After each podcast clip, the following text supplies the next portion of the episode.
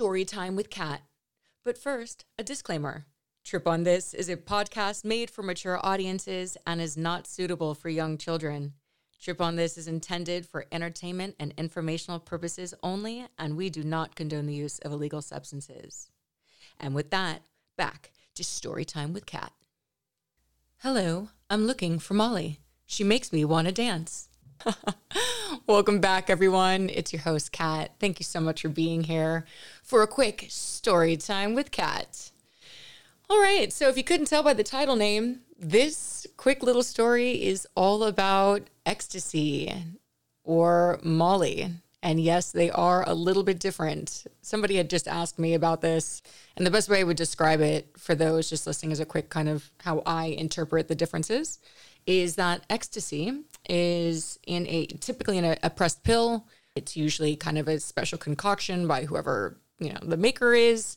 It is typically cut with something. MDMA is the psychoactive ingredient in ecstasy, as we know, but that there are fillers. That's not to say that that's a bad thing or a good thing. I'm not going to front. I have enjoyed probably pressed pills even more than sometimes pure MDMA. It all really depends. Of course, I will say this again. I know there's a disclaimer. I am not recommending that people just run out and get it. I just want to add a little context that, the experience it varies. It varies by whoever created it. Ultimately, same thing that goes with any of the synthetics, right? Like an LSD or anything of that nature. And of course, Molly is pure MDMA, or it should be. And I talk about this in the video a lot, that unfortunately, Molly is a little bit easier to be tampered with just because it typically comes in, a normal pill capsule where somebody can just put some filler in. And unfortunately, there are times where the filler that is put into an MDMA capsule is not always the best quality. So that's just something to be just to be aware of, that's just something. And this goes for everything, right? Always knowing where one gets it is key. Not saying that anyone should get it, but I understand people make their own decisions, and knowing the source is very, very, very important.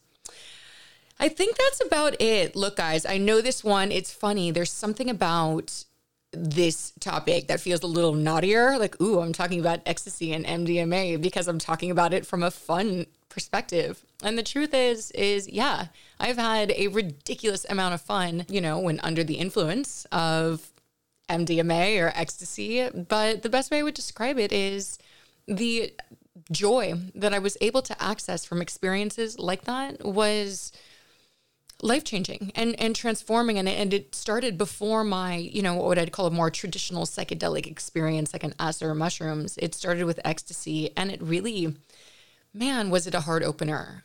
Wow, like I just didn't even know how much fun I could have in life. And and I'm a huge music person, and just kind of the marrying of those two things. Like, there's a reason, of course, why it's been part of a festival setting and certainly used in that way. So that's it. I know not a lot of people are willing to come on and just be like, this is how much fun I had. But look, that fun carries with me through my day. It raises my vibration. And it, before I really found my spirituality and was able to self-generate all the love that I honestly feel each day, this was actually a way that I was able to actually see how much love I could conjure up in my body. And it almost showed me how. I'm not saying that this is the case for everyone, but I didn't know I could feel connection and love the way that I did when I first, tried ecstasy for the first time. I didn't know what that felt like until I had that experience. And now that I had that experience, I'm able to access that experience by myself. And that's the big thing that I just want to get across here, is that now that I understood that feeling exists, that I could feel that much love, that I could feel that much bliss, I've been able to find it through meditation and going very deep within and self-generating that. But so I hope that helps give a little bit of context. Quick reminder for those new to me, I record these as video first. So they were originally IGTV videos that I also put on my YouTube. So the audio sounds a little bit different. It's not on my system. So if you hear a little bit of a drop off, that's why. And with that, it's time for story time with Kat. I'm going to make this one about ecstasy. I haven't talked about ecstasy a lot on the show, actually, only because to me, ecstasy doesn't really feel like a psychedelic in the same way as something like mushrooms or acid, or even the plant medicines have a whole different feeling, where ecstasy feels a little more grounded. I wouldn't, like, your world doesn't morph and change in the same way, but it is classified actually as a psychedelic. So I'm going to talk about it because ecstasy actually is really also was something that was very life-changing for me. Before my psychedelic journey began, it started with ecstasy. And probably pretty typically, I love electronic music, and I love to dance. And so I remember when I tried ecstasy and went to a show for the first time, I was like, I can't believe this has existed for as long as it has, and I hadn't gone because I started really late. I had Molly for the first time at like 27, and I'm 34 now, and like 27, 28, and I didn't have a good experience, like 2 different times, like back to back. Like, it was really intense for me. I never felt euphoric. And so I was like, okay, well, maybe this isn't like the vibe for me. I'm not sure. I found out later, and that's the thing with like Molly too, is like Molly can really be cut with a lot of things, especially because it's like in a capsule form and all this stuff. So, but it wasn't until I was 30. I was turning 30. My 2 friends took me to see Eric Prydz, who is an electronic music artist, and it was one of his epic tours. So imagine like giant holographic awesome started to go down, and also was the first time I'd ever tried real ecstasy, and I was like, holy fucking shit. I had no idea that I could even access this type of like love and connection to others and just this like shared bonded experience and blah blah blah. And so that became like something that I would go to shows and I would like to take ecstasy. And I went to a music festival called Crossed, and I just remember thinking to myself, I was dancing, rolling, and just looking at all these smiling, happy faces, and just bonding over a shared experience again, right? Like, this is like the through line for like a psychedelic experience that I've noticed, especially if you're together, is like how bonding it is, especially even with strangers.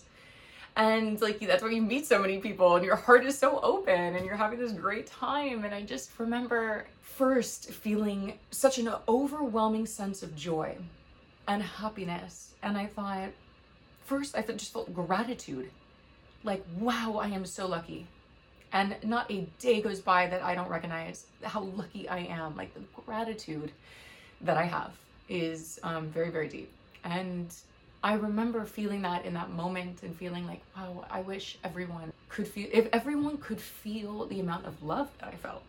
This is going to be so cheesy, but like, it'd be like world peace. I'd be like, wow, if the whole world could just be dosed with ecstasy, I'm not saying we should, but I was like, then we'd be in good shape. This would be good. But I've had so many beautiful experiences on it, actually. And, you know, I think I wish that that's another one where, unfortunately, it gets tampered with a lot. So that's just something to that's just a little air of caution. But it's good, you know, it's also part of what's happening with all of the psychedelic research. I know this is such a rambly message. So I'll get to the point too, that this is also, it's not just like, ooh, we're having so much fun. It's also has amazing healing properties. It's doing amazing things right now for PTSD. It's in like the trial 3 through the FDA. They're getting very close to legalizing it for therapeutic use. So really, it's a beautiful substance, if done correctly. And again, not for everyone, nor am I recommending it, but it just brings so much fucking joy to my life. And then that joy carries with me throughout my day. I have a residual feeling of goodness. Now, not everyone does. Some people like feel really depleted after it because it pulls your serotonin. That's not the case for me. I've heard it both ways. So, you know, just something to know about, but That's just one rambly story for you guys. Did not crush it on this, but forgive me.